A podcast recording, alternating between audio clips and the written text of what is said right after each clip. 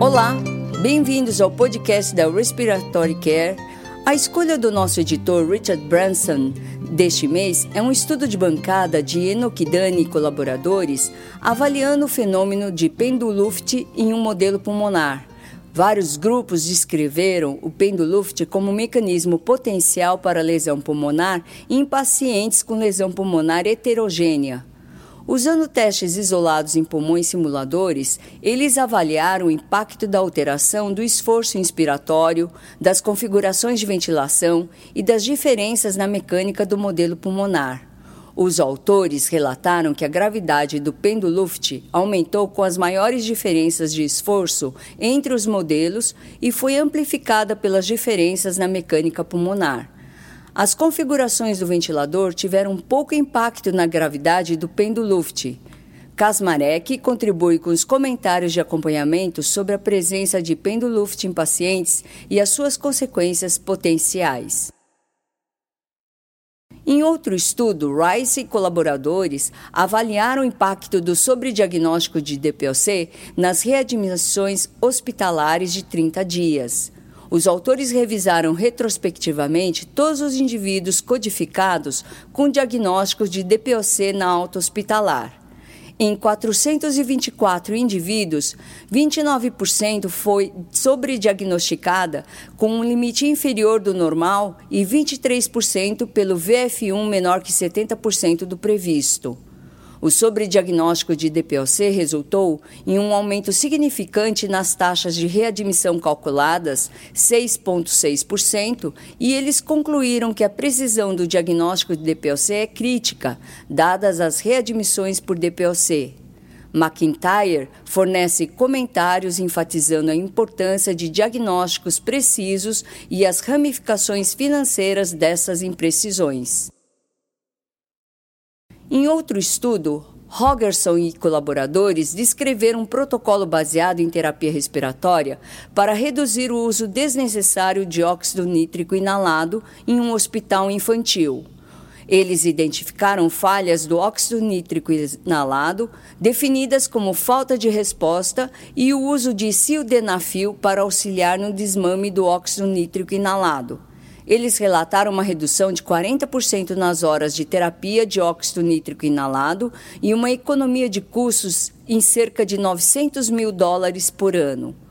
O editorial de Todd Tazanetos descreve a importância dos protocolos de terapia respiratória para melhorar os desfechos dos pacientes pediátricos e limitar os custos das intervenções. Lee e colegas descreveram o impacto de diferentes interfaces de ventilação não invasiva na fração inspirada de oxigênio e na reinalação de CO2. Usando o modelo laboratorial pulmonar, Lee e colaboradores avaliaram as máscaras nasais e oronasais juntamente com a variação do local do vazamento do circuito. Os autores descobriram que o local do vazamento teve um impacto maior do que o tipo de interface na FO2 e na reinalação de CO2.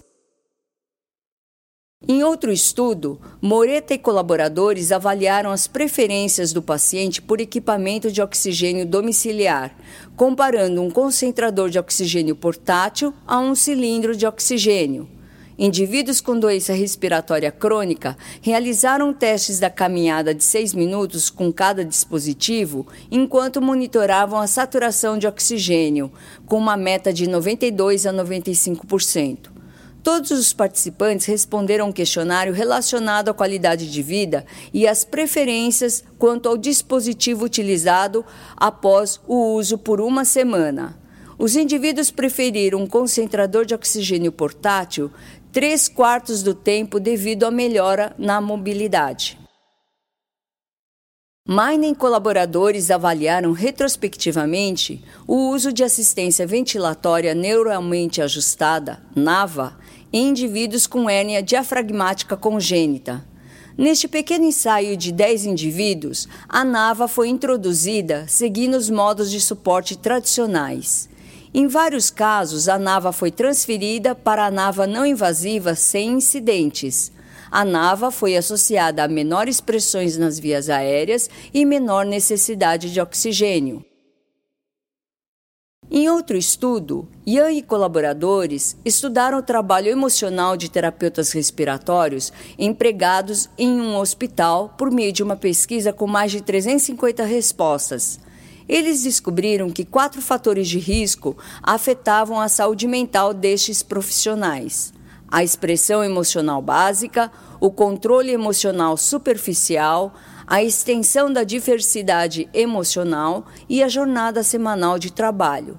Ian e colaboradores desenvolveram um aplicativo para permitir que os terapeutas respiratórios monitorem sua saúde mental e busquem tratamento precocemente. Em outro estudo, Schwartz e colaboradores avaliaram a espirometria prejudicada pela razão preservada em um grande banco de dados com mais de 18 mil testes.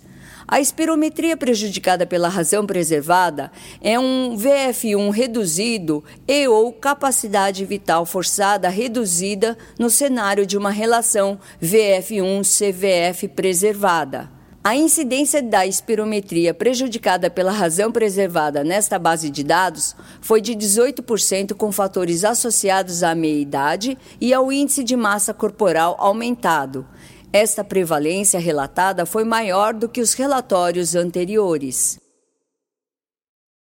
Outro estudo, Chevad e colaboradores realizaram uma pesquisa transversal dos padrões de prática de terapia respiratória na Índia. Em uma amostra de 237 participantes, 73% deles possuíam o diploma de bacharel e um apenas em cada seis terapeutas respiratórios tinha mestrado. A maioria dos entrevistados trabalhava em um ambiente hospitalar em UTI. A atribuição de cuidados domiciliares foi rara. Em outro estudo, Waple e colegas realizaram uma análise retrospectiva de sobreviventes de doenças críticas em um programa de reabilitação baseado em mobilidade. Neste pequeno estudo, os indivíduos que receberam nutrição rica em proteínas demonstraram maior sucesso no desmame e maior probabilidade de alta para casa. Essas descobertas precisam de pesquisa com testes de hipóteses formais.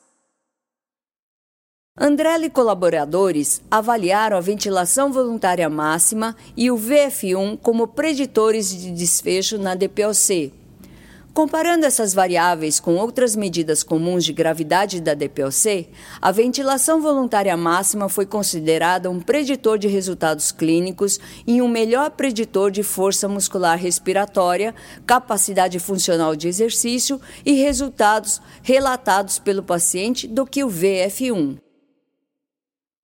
Em outro estudo, Fernandes e colaboradores avaliaram a CPAP não invasiva em um modelo pulmonar pediátrico. Eles variaram os modelos das vias aéreas superiores, vazamento e respiração bucal simulada. Os autores, Fernandes e colaboradores, relatam que a CPAP fornecida foi reduzida em aproximadamente 25%, dependendo da magnitude do vazamento. Seus dados sugerem que uma cânula grande pode fornecer a CPAP neste modelo. Em outro estudo, Hall e colaboradores usaram um modelo de bancada para avaliar a entrega de aerossol durante a ventilação não invasiva. Eles compararam três tipos de nebulizadores usando aerossol radiomarcado para determinar a massa inalada e o efeito da posição do dispositivo nebulizador e vazamento. Os autores Hall e colaboradores concluíram que durante a VNI, a colocação do nebulizador na saída do ventilador foi mais eficaz e minimizou a deposição na face e na máscara. Os autores recomendam que a terapia com aerossol deve ser evitada na presença de um grande vazamento de máscara. Samadi e colegas compararam o uso da escala de asma à escala de asma nos desfechos previstos. A escala de asma categoriza os pacientes em condições leve, moderada ou grave, enquanto a pontuação de asma usa a soma das avaliações para criar uma pontuação numérica. Eles descobriram que o score de asma apresentou melhor preditor clínico e correlação clínica em comparação com a escala de asma. Em outro estudo, Davis e colegas fornecem um estudo de terapia por aerossol com o objetivo de eliminar o vírus coronavírus 2 da Síndrome Respiratória Aguda Grave, SARS-CoV-2.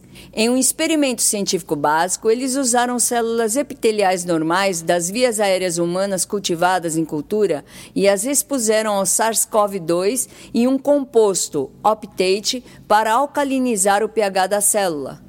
Além disso, um pequeno teste de segurança do composto foi realizado ao fornecer o aerossol a 10 indivíduos saudáveis. O composto evitou a replicação viral em cultura, mas não teve impacto na viabilidade das células epiteliais. Os indivíduos que respiraram o aerossol não experimentaram alterações na função pulmonar ou nos sinais vitais. Os autores concluem que este tratamento pode ser útil em pacientes com infecção confirmada por SARS-CoV-2. Em outro estudo, Torbic e colaboradores contribuem com uma revisão sistemática de agentes bloqueadores neuromusculares para o uso em síndrome respiratória aguda. Sua análise sugere que o uso precoce de agentes bloqueadores neuromusculares melhora a oxigenação e reduz a mortalidade em 21, 28 dias, porém não melhora a mortalidade em 90 dias. Teixeira e colegas fornecem uma revisão sistemática de testes de respiração espontânea na população neonatal.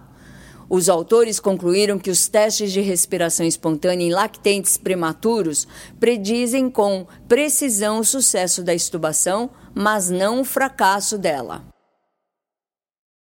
Papali e colegas fornecem um artigo especial sobre como melhorar a segurança durante a intubação de pacientes com Covid-19 eles desenvolveram uma lista de verificação pré-intubação para ajudar os médicos durante a pandemia atual.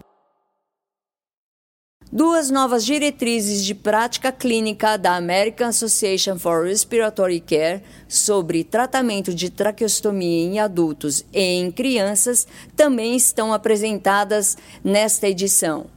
Esses artigos de vários autores revisam as evidências científicas relacionadas a uma série de procedimentos de rotina realizados no atendimento de pacientes com traqueostomia.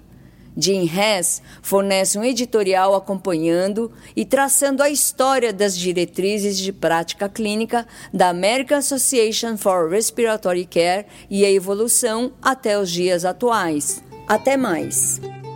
Para receber o conteúdo deste podcast e de podcasts anteriores da revista, por favor visite nosso website em www.rcjournal.com. Você também poderá se inscrever no nosso website para receber os podcasts de futuros volumes da Respiratory Care.